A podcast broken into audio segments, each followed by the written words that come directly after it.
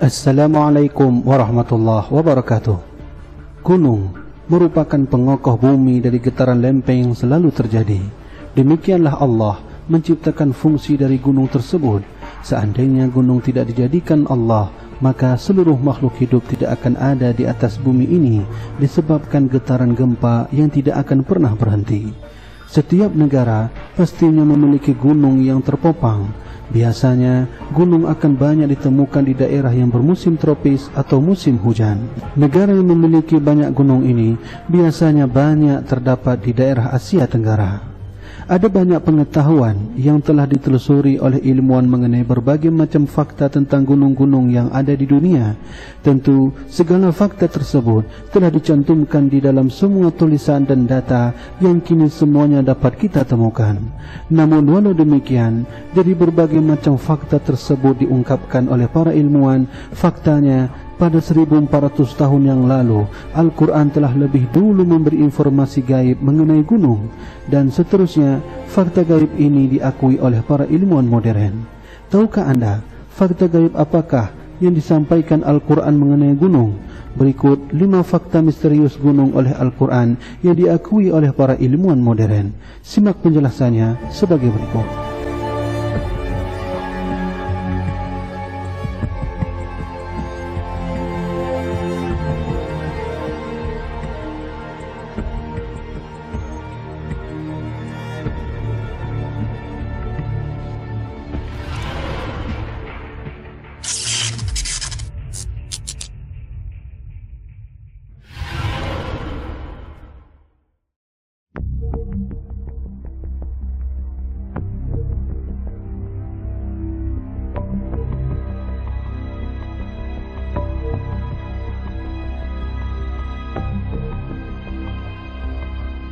satu. Misteri Penggunungan. Di dalam Al-Qur'an, Allah Subhanahu wa taala berfirman, "Dan di antara gunung-gunung itu ada garis-garis putih dan merah yang beraneka macam warnanya, dan ada pula yang hitam pekat." Sebagaimana difirmankan Allah dalam Al-Qur'an, gunung-gunung merupakan bongkahan yang sangat besar terbentuk dari bebatuan yang ditemukan di berbagai daerah yang luas di permukaan bumi dan terdiri dari bahan yang sama. Massa bebatuan yang besar terbentuk di atas suatu benjolan besar lainnya, yaitu bumi. Inilah yang diketahui oleh manusia mengenai gunung. Namun penelitian terkini telah menunjukkan apa yang ada di bawah lapisan bumi. Telah ditemukan bahwa gunung-gunung menembus lapisan pertama yang ketebalannya melebihi lima puluh kilometer yang disebut dengan kerak bumi. Gunung menembus lapisan ini kemudian memanjangkan akarnya ke lapisan kedua yang dinamis di bawahnya. Lapisan kedua bergerak dengan normal, tetapi Allah Subhanahu wa taala telah menstabilkan kerak di atas lapisan dinamis itu dengan gunung-gunung yang menembus ke dalamnya seperti tiang pasak yang menyangga tenda. Di bawah setiap gunung pun terdapat pasak-pasak tersebut. Para peneliti dan mereka yang terlibat dalam studi ini sangat terkejut saat mereka menemukan bahwa hal ini ternyata sudah tertulis dalam Al-Qur'an. Allah Subhanahu wa taala berfirman, "Dan gunung-gunung sebagai pasak, dan gunung-gunung dipancangkannya dengan teguh. Dan dia meletakkan gunung-gunung di permukaan bumi supaya bumi itu tidak menggoyangkan kamu." dua. Gunung-gunung sebagai pasak. Bahwa Allah Subhanahu wa taala berfirman, "Bukankah kami telah menjadikan bumi itu sebagai hamparan dan gunung-gunung sebagai pasak?" Allah Subhanahu wa taala menggambarkan gunung-gunung sebagai pasak. Hal ini memiliki indikasi yang nyata bahwa tanda-tanda yang mengagumkan ini tidak hanya tentang struktur yang sangat besar yang kita temukan di permukaan bumi, tetapi dengan ayat ini Allah menegaskan bahwa gunung-gunung memiliki perpanjangan ke dalam litosfer, seperti pasak biasa yang tertanam ke tanah agar dapat stabil terhadap tenda yang disokongnya. Begitu pula gunung. Inilah yang telah ditegaskan oleh ilmu bumi belakangan ini, bahwa gunung-gunung memiliki pasak yang tertanam untuk menstabilkan litosfer, juga berfungsi menstabilkan bumi.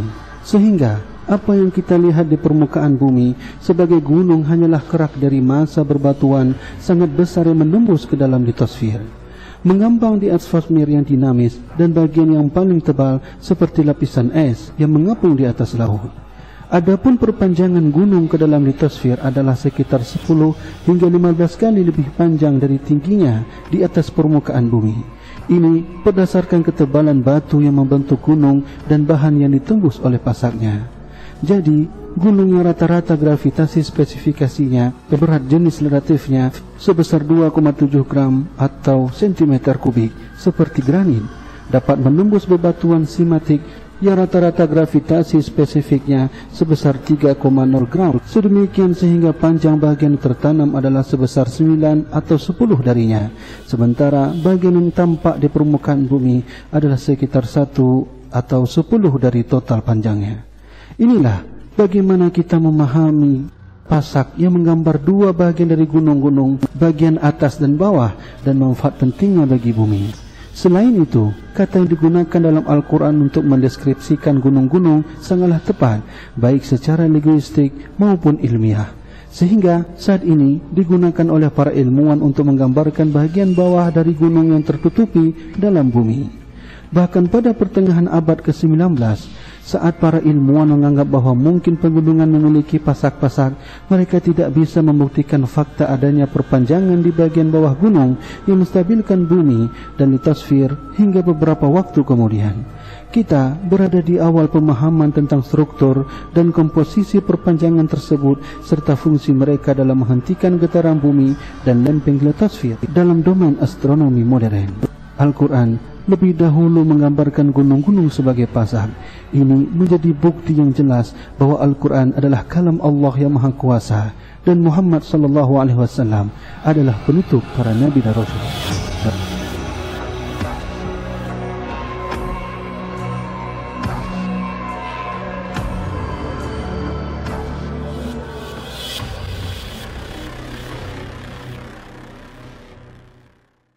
Gambaran dari gunung-gunung.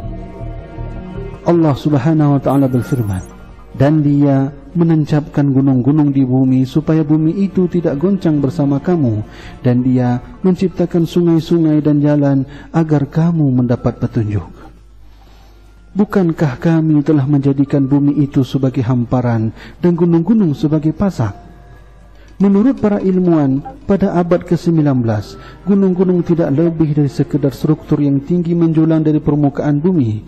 Berbagai penelitian kemudian bermunculan. Para ilmuwan Inggris mempelajari pegunungan Himalaya pada tahun seribu delapan ratus enam puluh empat dan tidak bisa membuat kesimpulan yang bermakna selain dari sebuah teka-teki yang disebut dengan teka-teki India.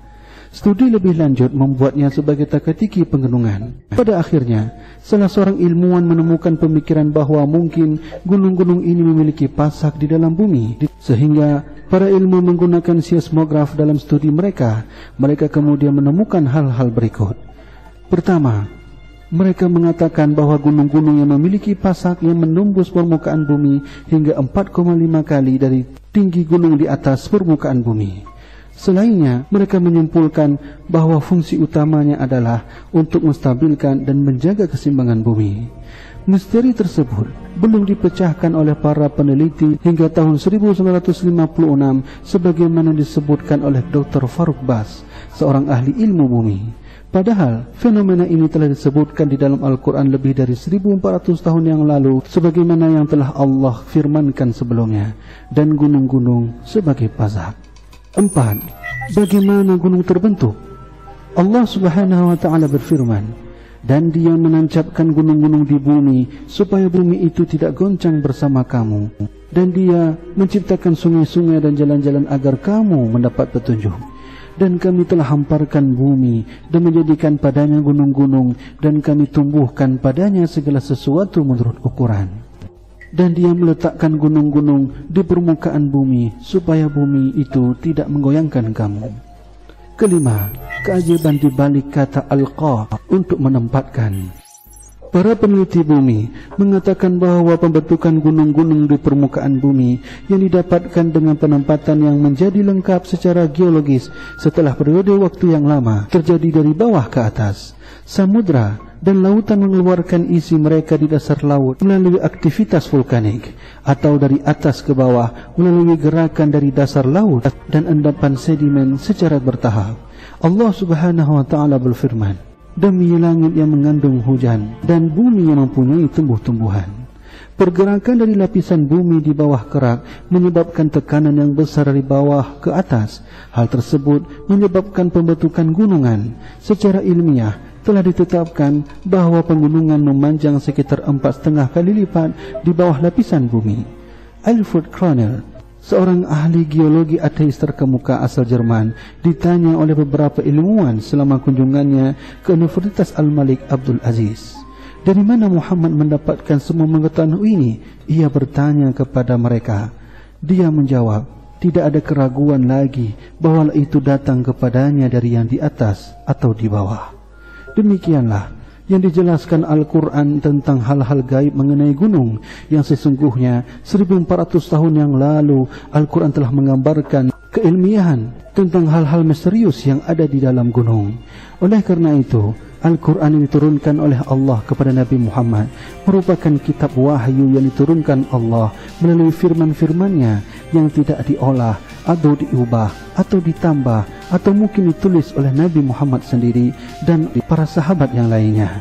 Ini mengungkapkan bahwa sesungguhnya Al-Qur'an merupakan mukjizat terbesar di abad ini yang mengungkapkan segala fakta ilmu modern dalam segala halnya. Demikianlah yang telah jelaskan Al-Qur'an mengenai gunung-gunung yang ada di bumi ini. Semoga penjelasannya bermanfaat. Wallahu a'lam bishawab. Wassalamualaikum warahmatullahi wabarakatuh.